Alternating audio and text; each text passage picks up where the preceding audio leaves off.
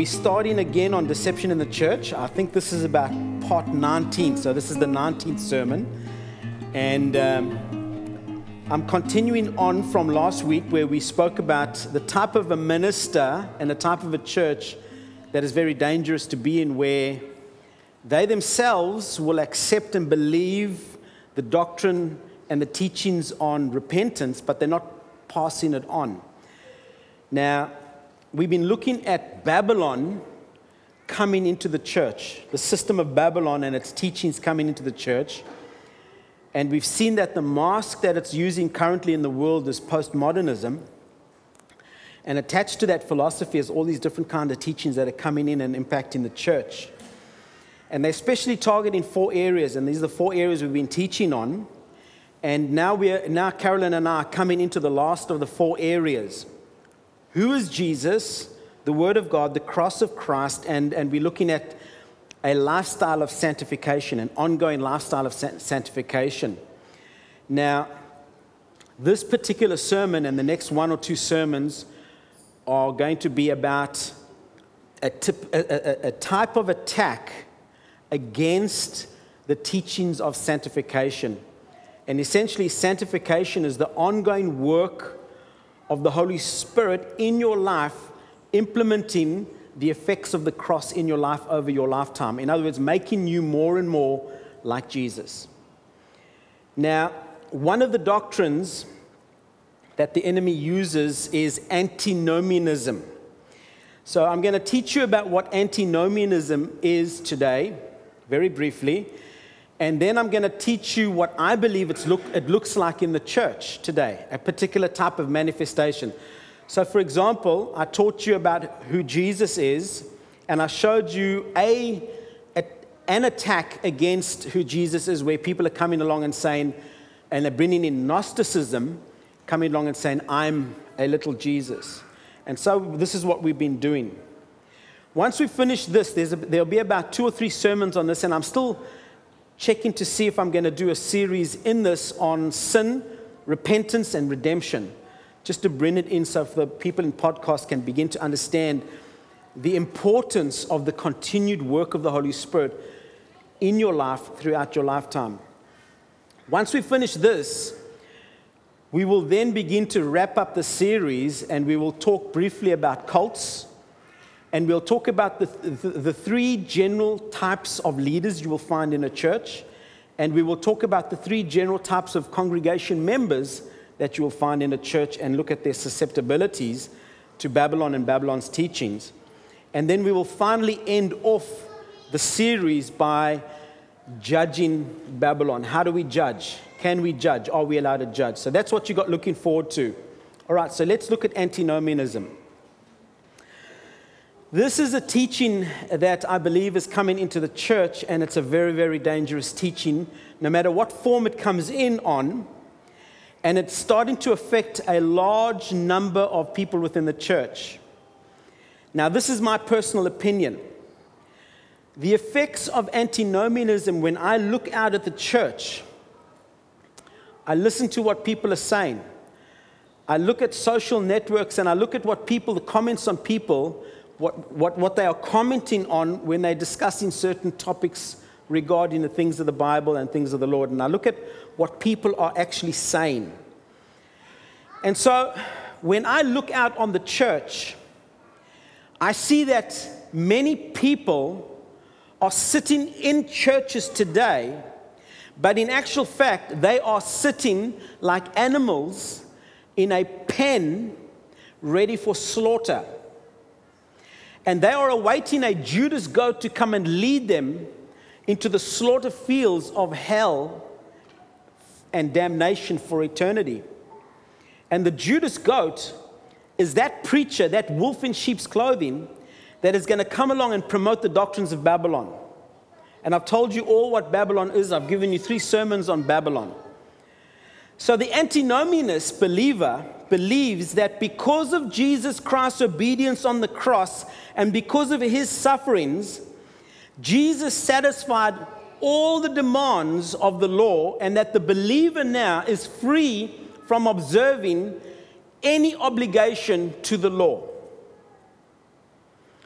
They believe that the believer is free from keeping any of the stipulations of the law in their life. They, are, they believe that they are only bound by their own conscience in these matters. They deny that there is any law in their life because of what Jesus did. And that they say that they are within grace and they are walking under the grace and in the grace of God. And therefore, no matter what they do, God will forgive them, and God has already forgiven them, and it's taken place already on the cross. So, according to the antinomianists, no further effort on your part generally is needed. You don't have to worry about discipline. You don't have to worry, in my understanding, about discipleship. Christ has done it all. That's a honey trap. You've all heard the story of about the tar baby trying to catch the rabbit. So the, the, the, I think it's the wolf sets up this tar baby that looks like the rabbit. And the rabbit thinks, oh, this is my family friend. And so he comes and he starts touching the tar baby, and his hand touches the tar baby, and it gets stuck. This is what Babylon does sets up tar babies. Antinomianism is a tar baby because it will ensnare you into thinking that you do not need the work of the Holy Spirit in your life to, to, to further the sanctification process until the day you die. And so it leads people into living a sanctificationless life. Very dangerous. Um, I got a call the other day, a couple of weeks ago, while I was doing this sermon series by a friend of mine in the north side who runs a church. Calls me every now and then, he calls me. And uh, he called me this day and he said, Come have a coffee. So I went over and had a coffee with him, and he, and, and he started talking to me about the series on deception that I was giving. And he said to me this I want to thank you for what you're doing. I want to thank you for what you are preaching out there and getting this message out there. And he says, I want to tell you something. I have lost two small groups already. Within those small groups, about seven families each gone from our church because of this deception. It's happening here in our area already. The scripture that the antinomianists grab hold of can be found in Romans, and you can see it on the screen there, chapter 6, verse 14. For sin shall no longer be your master, because you are not under law, but under grace. Now, I want to read it out of the Amplified Version as well. For sin shall not any longer exert dominion over you, since now you are not under law as slaves, but under grace as subjects of God's favor and mercy. The problem with the antinomianists using that scripture is unfortunately and very, very sadly, they misinterpret that scripture when they apply it to their lives. I'm going to talk to you about, I'm going to, I'm going to talk about their beliefs about two or three times so that you gain an understanding of the core belief. Because I want you to understand essentially what makes up their belief system. Because every now and then, they will put a camouflage out there that might be new. I might say, today the camouflage is this, but Babylon will alter that camouflage all the time. So you need to understand the mechanics of exactly what they believe. So when they come along and they say to you, listen, because of what Jesus did on the cross, because of his suffering, he completed and satisfied all the demands of the law. Therefore, I am free from observing the law. The minute you hear something like that, the alarm bell needs to go on, and your filter needs to come up to strength, and you need to start questioning them regarding exactly what they are talking about. And if they mention Romans chapter 6, then you really need to take care. Because they believe that they are free from keeping the law. They believe that the only thing that they need to be dictate to them on their behavior is their own conscience. I'm under grace. God has forgiven me, therefore I do not have to pray for forgiveness anymore. I've done it once, it covers it for all time. So no effort is needed on my part. I don't have to worry about sanctification. I don't have to worry about disciplining myself or judging myself. It's done. And that's the honey trap.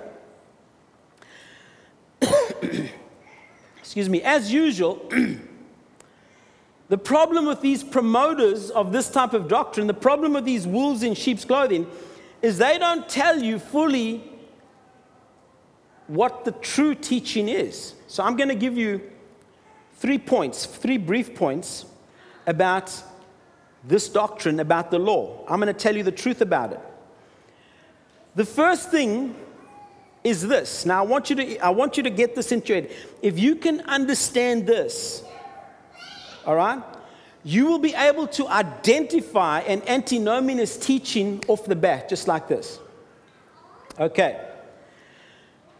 The law of God is a printed version of the holiness of God. All right? God's law is not some arbitrary set of rules to make us jump through hoops. God's law is a printed version of the characteristic of holiness that He possesses. The law then demands from us as a moral rule, and those demands are unchangeable. Now, here, listen to this. Only as a system of judicial penalty has it been done away with in Christ. Do you follow? Do you see what I'm saying? Only as a way of salvation has it been done away with in Christ. Think about that now. All right? Think about that now. I've come to fulfill the law. That's what Jesus says, and He's done it. You see, there's the law. If you break the law, there is the punishment. If you get into Christ, the punishment doesn't affect you. There's the law, and there is the way of salvation through the law to God. If you don't want to keep the way of salvation through the law, which you've already broken by the time you get born, only in Christ can you get to God. Galatians chapter 2, verse 20 I have been crucified with Christ and I no longer live. But Christ lives in me. The life I now live in the body, I live by faith in the Son of God who loved me and gave me himself for me.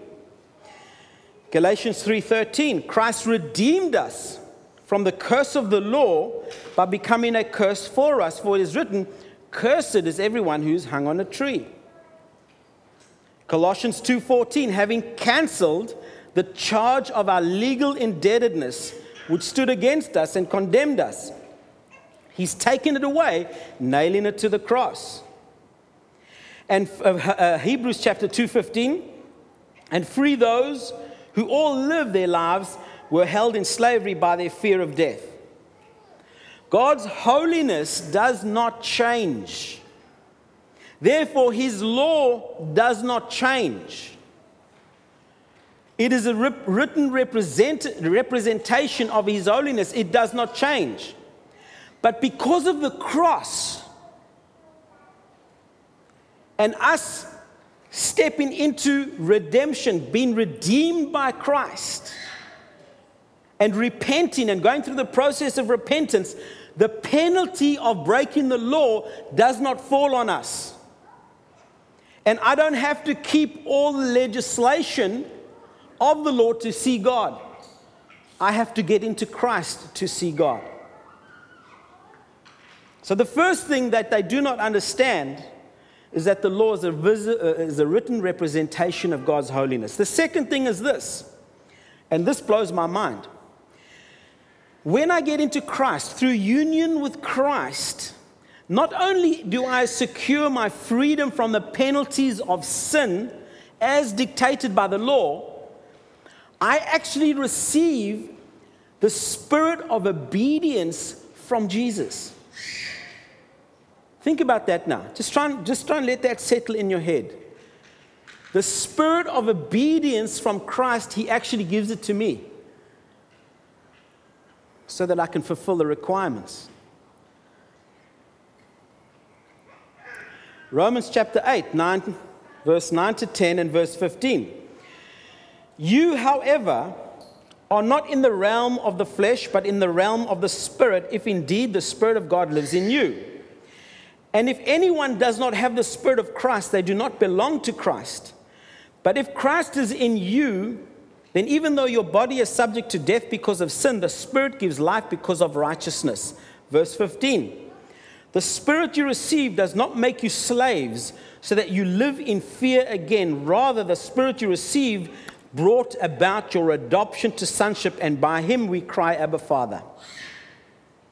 Galatians 5 22 to 23. But the fruit of the Spirit is love, joy, peace, forbearance, kindness, goodness, faithfulness, gentleness, and self control. Against such things there is no law. 1 John 1 6. This is an interesting one. If we claim to have fellowship with him and yet walk in darkness, we lie and do not live out the truth. 1 John 3 6 No one who lives in him keeps on sinning. No one who continues to sin has either seen him or know him. Okay, so the law, number three, this freedom from the law that the Bible talks about is simply a freedom from the constraints and bondage of the law. Okay, so let's look at Psalm 119, verse 97. Oh, how I love your law. I meditate on it all day long. What a change. What a change. What a shift in mentality. Romans chapter 3, verse 8 and verse 31. Why not say, as some slanderously claim that we say, let us do evil that good may result? Their condemnation is just. Do we then nullify the law by this faith? Not at all. Rather, we uphold the law. Romans chapter 6, 14 to 15, and verse 22. For sin shall no longer be your master because you are not under the law but under grace. What then? Shall we sin because we are not under the law but under grace? By no means. Verse 22 But now that you have been set free from sin and have become slaves of God, the benefit you reap leads to holiness, and the result is eternal life. You need to go and meditate on that, that passage of scripture. It is a powerful passage of scripture.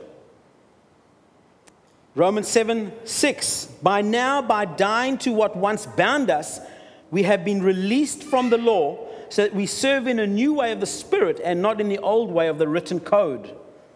Romans 8 4. In order that the righteous requirement of the law might be fully met in us who do not live according to the flesh but according to the Spirit. So let me, let me summarize what I've just shared with you. I've got two points. In point number two, I've got three sections. Point number one Christ does not free us as the antinomians say from the law as a rule of life. Let me repeat that. I've given them enough breaks to actually break this up and misquote me, but never mind. Christ does not free us as the antinomians say from the law as a rule of life. Point number two Christ does free us from the law as a system of curse and punishment. He did this by becoming the curse for us and by taking the punishment for us. You see, the law is here, and the penalty for breaking the law is death. What that means is you are eternally separated from God forever. That's it. You are done. If you break the law, that's what's going to happen to you. And the destination of the lawbreakers is the destination that God prepared for Satan and his angels, and that's the lake of fire. I want you to think of this now. You know, a bee. A bee's got a sting. But that sting can only be used once. So here we have the law. Just imagine that this Bible is the law. And each one of you is standing in front of me in one line. And this Bible is going to do two things to you it's going to judge you according to what it says, and then it's going to either sting you or it's going to let you free. So if you've broken what's in the book, it's going to sting you once only. That's it. Once. It's going to sting you once. Or it's going to set you free. Okay. So now I want you to imagine something. In front of you, there are three doors. Door number one is this glitzy door. It's like Las Vegas. It's got lights, it's got showgirls, it's got whatever you want, it's got there, and it says, This is the staircase to heaven. This other door is this stark, really minimalist door called the law. And you open this door, and instead of a staircase to heaven, there's this sheet of pure glass going up vertical for you to climb up to get to heaven. You're not going to do it. So, the minute you open the door, you're done. The minute you get born, you're done. You failed already. And then there's on this door here, there's this elevator called being in Christ. And all you have to do is get in the elevator. Now, what are you going to choose? So now the law which you have broken is going to release its penalty on you or on Jesus. You choose. That's the freedom God's given you. You choose. World, are you listening? You choose. Either you are going to take that penalty into yourself and suffer the consequences of that penalty, or you are going to allow Jesus to do it, which he has already done on the cross. Now, that is what it means by Jesus fulfilling the requirements of the law. Without the cross of Jesus in your life, the penalty of the law is going to be fully and completely extended and pierced into your life and you will pay it completely and you will pay it for eternity. So, no matter what the Babylonians trying to teach you,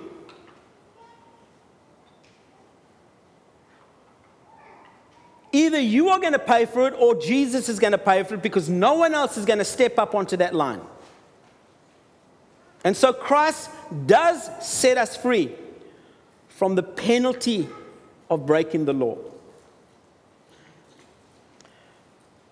Second point Christ sets us free from having to use the law as a means of salvation. And he did this by making his obedience our obedience. He gave us the spirit of obedience, he gave us the spirit of adoption. So Christ sets us free from having to trust in our obedience from fulfilling the law by taking his obedience into us. And then he begins to write the law on our heart. That it becomes something automatically that we do and it manifests in the fruit of the Spirit. You see, the problem with going through the law's method to get to heaven is just one problem. The minute you come out of the womb as a baby, you've already failed because you're born a sinner. Living by the law is impossible. You've already sinned. You are already guilty of breaking the law. And you are already condemned because you've broken the law, and your condemnation is eternal separation from God. By faith in what He has done, by accepting what He has done personally for us, He secures us a place in heaven. All you have to do is get into Christ. That's the second thing. The, th- the third thing that Christ frees us from is any outward compulsion to obey God. You see, the law tells us you have to do this, you have to do that, you have to do the other. And our obedience it's impossible for us to keep that. We'll never keep it.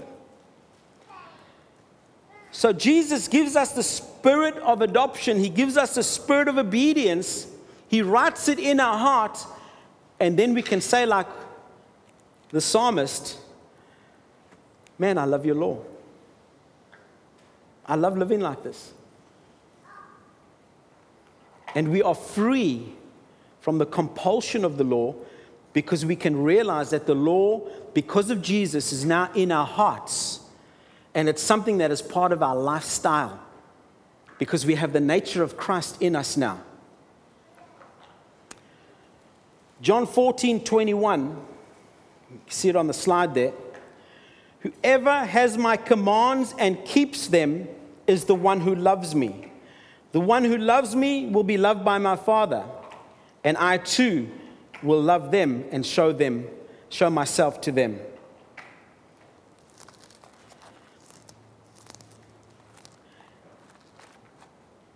The antinomianists and the teachings of Babylon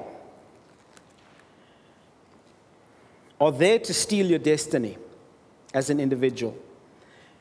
I want you to take, pay special attention to what I'm going to share with you now. Do not allow the Babylonians to rob you of your destiny. Let's look at this passage in Philippians, chapter 3, verse 12 to 6. Now that I have already, not that I have already obtained all of this or have already arrived at my goal, but I press on to take hold of that which Christ Jesus took hold of me. Brothers and sisters, I do not consider myself yet to have taken hold of it. But one thing I do, forgetting what is behind and straining towards what is ahead. I press on towards the goal to win the prize for which God has called me heavenward in Christ Jesus. All of us, then, who are mature, should take such a view of things. And if on some point you think differently, that too God will make clear to you. Only let us live up to what we have already attained. Philippians chapter 3, verse 12 to 16. There's a Greek word in there called teleos. You find it in verse 12 and verse 15. And what teleos means is completed. Having reached the end, I've reached the end, I've teleosed. I've finished, I've completed, I've been made perfect. Um, if you're talking about adults, I'm a full grown adult. I'm not an underdeveloped person. If you're talking about someone in the church, I'm a fully fledged disciple, baptized in water, in the Spirit, functioning fully in the purposes of God. I'm not a Christian still struggling with habits that are sinful or under instruction. So in verse 12, Paul is saying, I have not arrived, but there is something pushing me on always. Verse 12, not that I have already obtained all of this or have already arrived at my goal, but I press on to take hold of that which Christ Jesus took hold for me. I want you to think about this in Paul's life. Paul is writing this now, okay? Now, Paul, at one stage, had a purpose in life that actually set him on a collision course with Jesus Christ. But he was fully convinced in his purpose. He was going to eradicate Christianity from Israel. He was going to destroy by persecution or any means. And so he started rising up in the ranks of the Sanhedrin as a Pharisee of Pharisees. And so eventually he so persecuted the church in Jerusalem, they scattered, and he had no one, no one else to persecute, that he decided, oh, I'm going to go and go up to Damascus and, and give them a good going over. So he got letters from the Sanhedrin, got onto his horse, got his group together, and off they went. And on the road, he had this collision. Lucky for him, he had the collision while he was living because oftentimes there are going to be wolves in sheep's clothing that will collide with Jesus after their death, and that is an eternal separation for them. So, anyway, we all know the story. People watching see a sudden flash of light and a clap of thunder. Paul sees a sudden flash of light. He goes blind. He falls from his horse and he hears Jesus speaking to him, or he hears a voice speaking to him. And in verse 5 to 6 on the slide, you will see a conversation aspect I want you to note here. Who are you, Lord? Saul said, Saul asked. I am Jesus, whom you are persecuting, replied. Now, I want you to notice the, the underlined part. So, for the podcast, I've underlined the words, now get up, and I've underlined, you will be told what you must do. Think about that for a minute.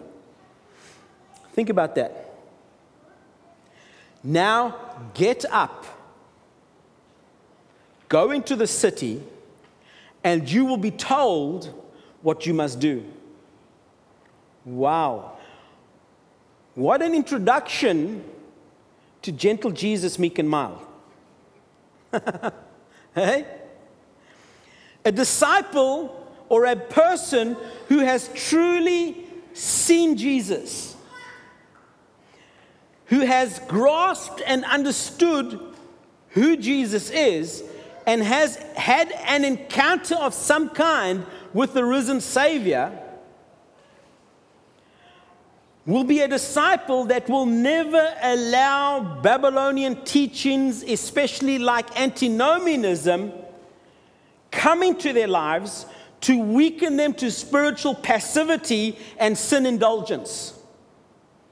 You see, antinomianism is the church's form of entitlement. Don't worry, the government's got it covered. Don't worry, Jesus has got it covered. If you've truly had an encounter with Jesus Christ, I can assure you the Babylonian doctrines, the Babylonian teachings, and the Babylonian teachers will never be able to come and persuade you through any teaching of theirs to enter into a spiritual passivity and a sin indulgence. And so Paul comes along and he's writing to the Philippian church and he says, Listen, guys, I've not reached it. Now, here is a guy who had a purpose his purpose changed. He wrote a few letters and he became one of the most influential people in history. And people are still discussing and writing and talking and teaching about what he wrote. And he wrote a couple of letters. That's all he did. And he says, I keep pressing on. I keep pressing on to do the things that I have been told I have to do. That is my purpose, that is my mission. And that is a result of his encounter with the risen Christ. This is the thing that binds me to doing the work that I do. Do you think I'm well paid?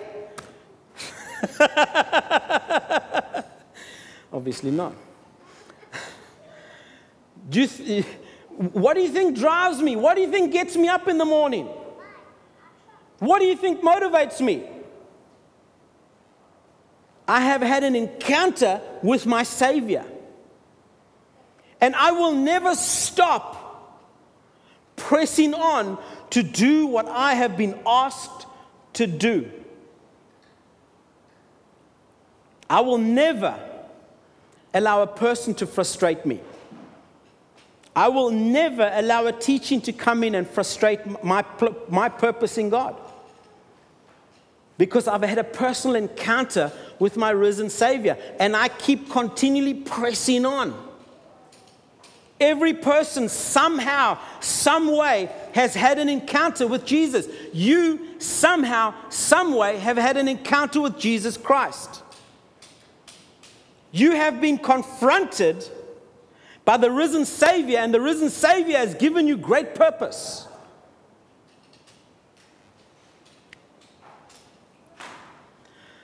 What is your response to that command?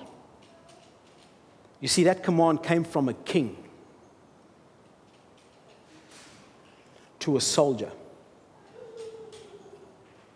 Do you press on into this purpose, or do you allow someone to trip you up?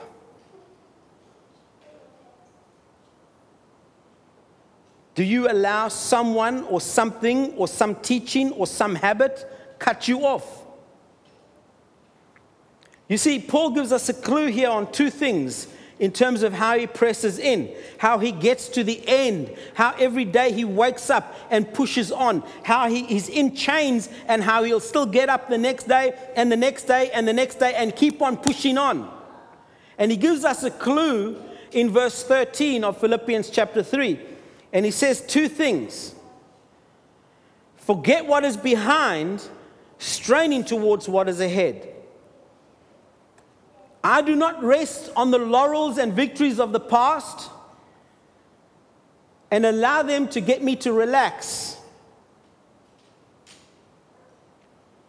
I do not let the failures of my past make me disqualify myself to say, oh, well, it's just going to end in failure anyway. I do not let any person or relationship hinder the purpose God has given me in my life, no matter what that relationship is. I will not allow any teaching to come across my path that will hinder me from fulfilling that purpose, that encounter with Jesus, getting that commission. Nothing is going to cut me off because I'm going to press into Jesus and do what He's asked me to do. I press on we as men are going through the series at the moment, and we're developing our series on surviving the cut or our special ops program, which is level two discipleship. I notice something when I'm watching these events because each selection course calls upon warriors that are already warriors. And they come into the selection course and they are physically, mentally, emotionally brutalized and taken through a process of training. And yet, every single one of them, somehow or another, has got something that they are able to go and ring the bell. I quit. So, we know the famous SEALs, they got to go and ring the bell three times. And then, as we've been watching each one of these programs, each person, each different type of company have got a different system where you can cut yourself out. And I've noticed something about this, and Kellen showed me this the other day as well. There is a difference between those that actually overcome and those that ring the bell. You see, the people that ring the bell hold back just a little because they want to get through the whole course. The people that make it give 100% on this leg and they don't care about what's happening next.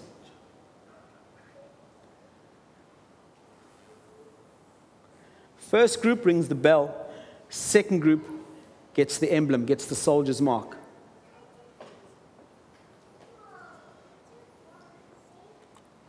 I press on.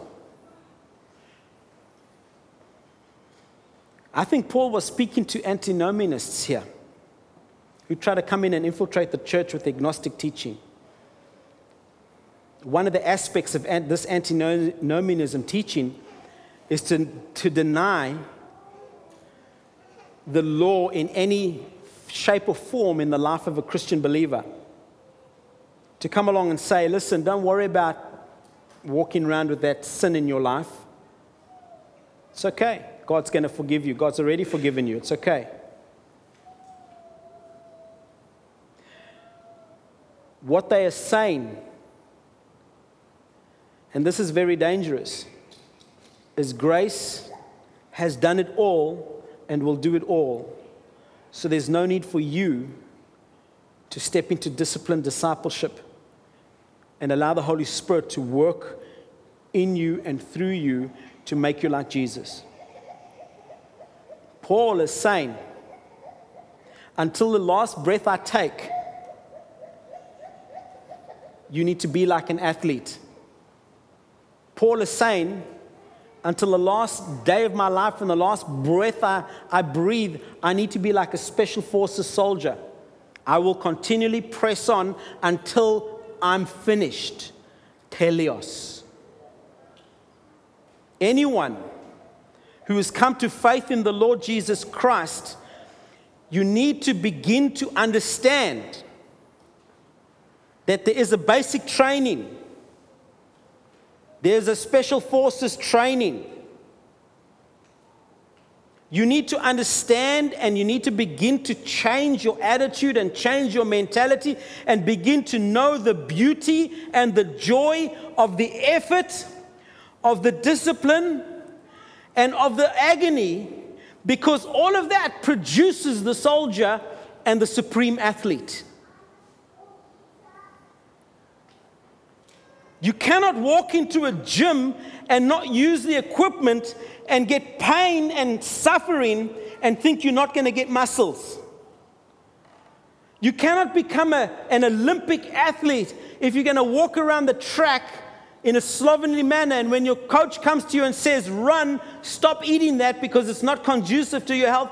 No, I will do this. You, you cannot expect to be an athlete. And don't even dare think you can pitch up at a special ops training straight off Civilian Street with absolute disregard and disrespect for the process of that institution. Please do not allow a Babylonian wolf to rob you of your divine destiny, your divine mission, and the purpose of your very existence on this planet. Who are you, Lord? I am Jesus. Now get up, go into the city. You will be told what you will do. Do you notice? Every one of those things was a command. You walk into a church today and issue a command, and oh, you wound so many people. Why? Antinomianism. drug of choice of the entitlement church.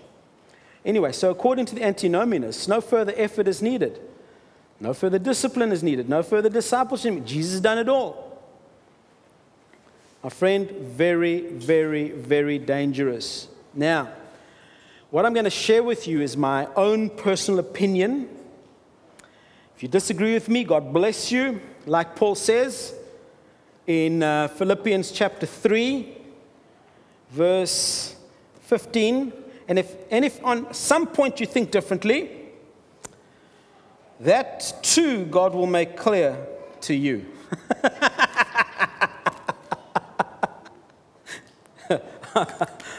no, you can't disagree with me.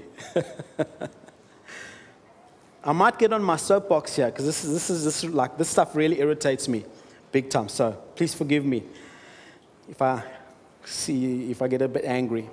Because really, studying the subject has really made me, I've gone through the motions of absolute grieving for the state of the church and where people are at to absolute raging anger. The antinomianists actually preach and teach a sinless gospel. All right? Seeker friendly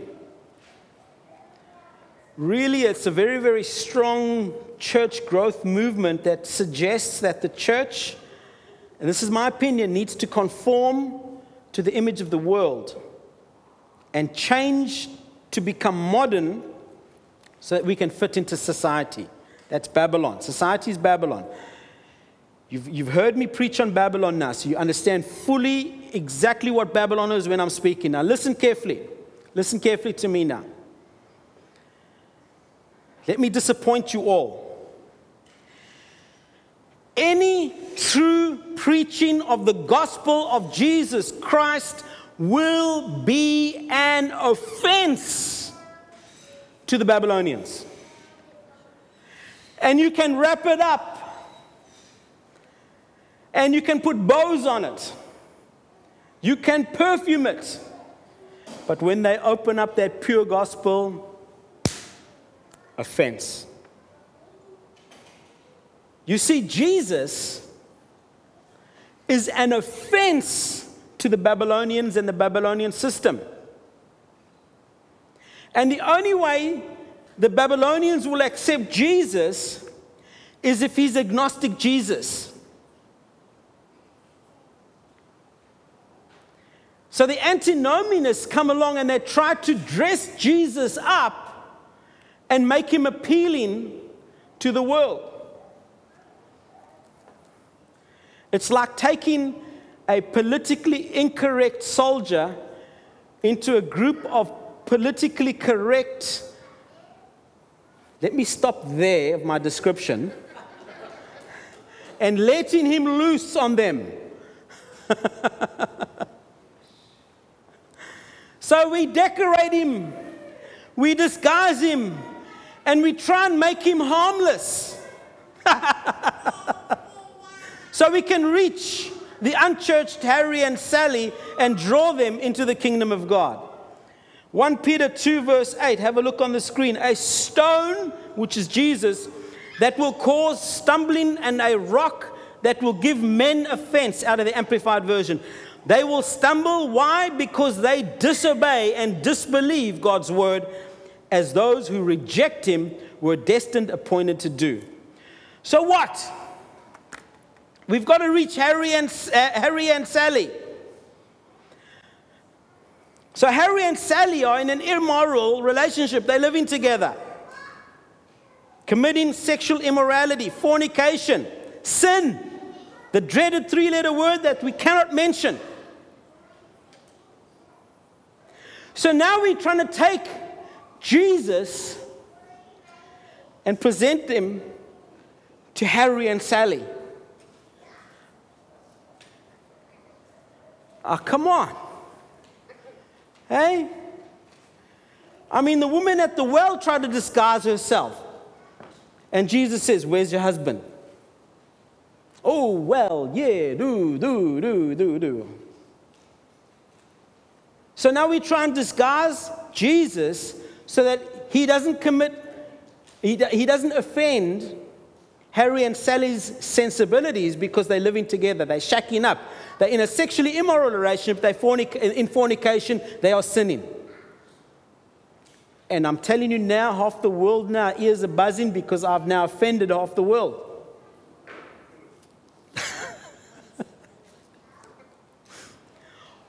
are you trying to entertain them into the kingdom of God?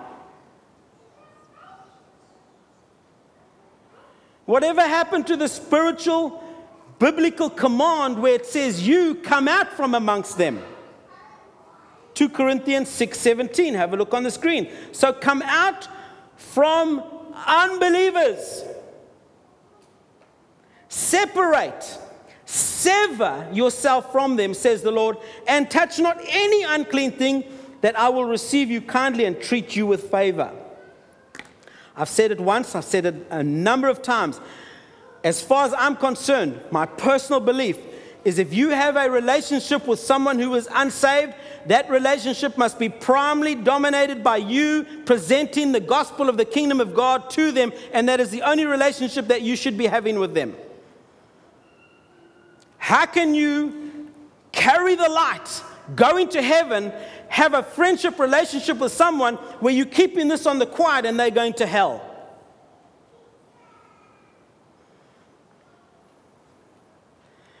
You see, your Jesus was willing to become publicly humiliated. The King of Kings was scourged, he was disgraced, he was spat on.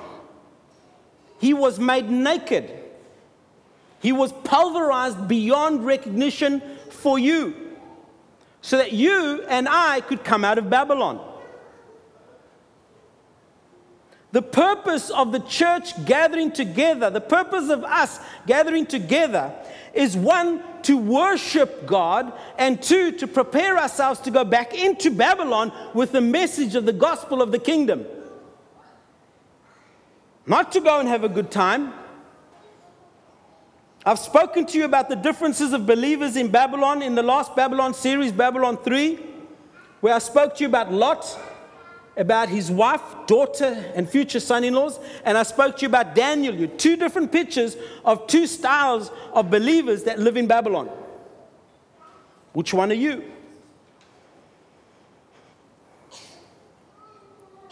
We don't exclude people who visit us. We don't exclude the unsaved who want to come in amongst us. We will welcome them in the spirit of Jesus Christ. But we're not going to compromise true worship of God. And we're not going to stop preaching the full gospel of Jesus Christ. And that message will challenge them. We will not stop inviting them to accept Jesus Christ as their Savior and repenting and coming out from Babylon. And we will actually call them to name and repent of their sins. We're not going to stop that.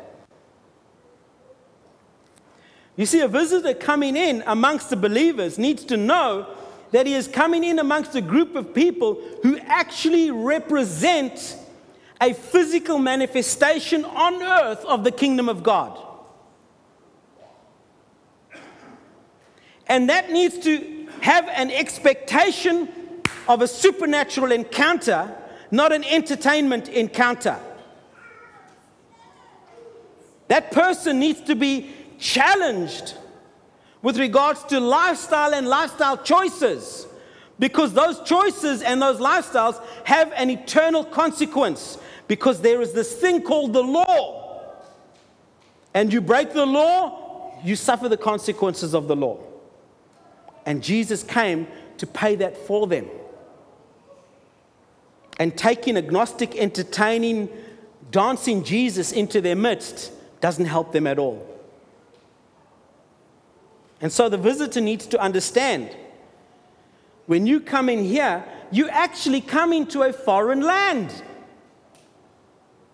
Because here in the church, we represent the kingdom of God.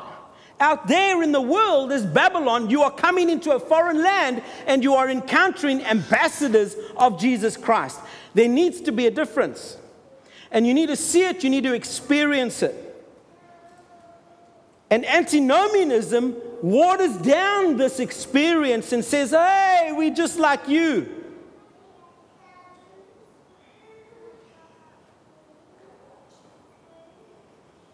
This is not the church trying to be like Babylon that's going to attract them. It's the church representing the King of Kings that's going to attract them. If a visiting Christian comes in from home, and is looking for a home. Brother, sister, you're welcome. But know this you are coming into His Majesty's battleship, Lifehouse. You're not coming into the Babylonian luxury passenger cruise liner, the happy seas. And I'm not your captain of the love boat.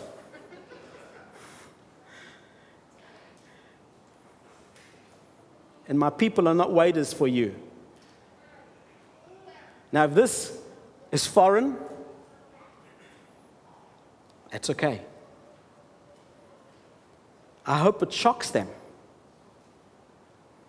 I hope it shocks them, and I hope they begin to start to understand and get educated and begin to feel something going on in their hearts, which is called conviction, because that is the work of the Holy Spirit. And our job is not to neutralize the effects of the, con- uh, of the conviction of the Holy Spirit in their life by saying, oh, don't worry about that. Jesus got it taken care of. We do not have the right to truncate, shorten, or soften the work of the Holy Spirit in their lives. And when we take on antinomianism, that is exactly what we're doing when we go into Babylon with that teaching. Now, we will make every effort to welcome people into our midst. But they need to understand, my friend, you're a guest in the house.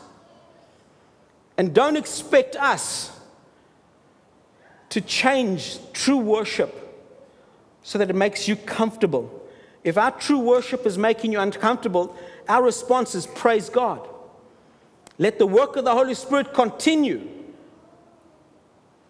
If our teaching makes you feel uncomfortable and you feel in the fires of hell, well, I wish I could preach like Spurgeon and make you cling and claw to the, to the pews thinking you're going to slide into hell. Well, not these ones because we don't own these ones. So if anyone grabs a seat here and tears it, it's on your own.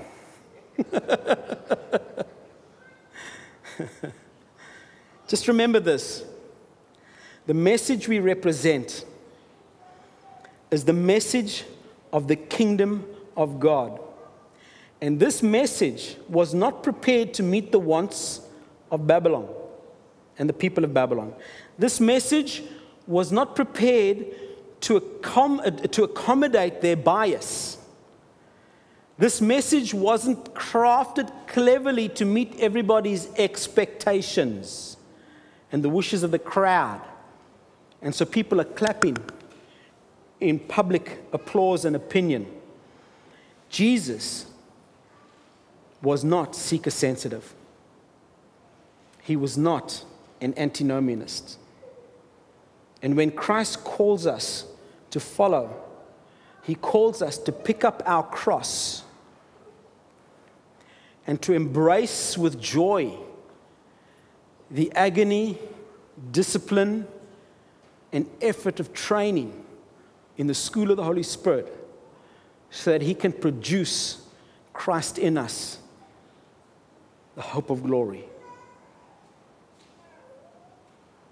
Antinomianism, seeker sensitive, they don't have a place for the cross. You see, because it's all comfort, it's all entertainment, it's all ease, it's all entitlement. And as, I, as I've said, this is dangerous. And this is not what Jesus taught. Jesus Christ is more concerned about your eternal destiny and their eternal destiny than worrying about their temporary self esteem. He doesn't mind if people get convicted of sin. He doesn't mind if people are falling down, wailing, and confessing their sins. If it brings them to their knees in a conviction and a repentance, he doesn't mind that. He wants that. He sent his Holy Spirit to convict the world of sin. He is far more interested in us doing things the way of his Father than by satisfying the craving lusts and desires of the sinful flesh. So we've got to get back to basics here. Antinomianism and the churches that promote antinomianism, they do not seek to please God, they actually seek to please man. We are not told to bring Babylon into the church. We are told to take Christ, who is in us, into Babylon and change them. If you've been listening to the Babylonian sections of this series and teachings, excuse me, you're going to realize that um, this is being taught in a large number of churches around the world. And there are a lot of people under this teaching. And the problem that they are going to face is that Babylon now is rising. It's on the rise. And because they don't read their Bible, they do not realize that Babylon one of the reasons why God, and I've told you this, why God is judging Babylon is because Babylon kills the saints.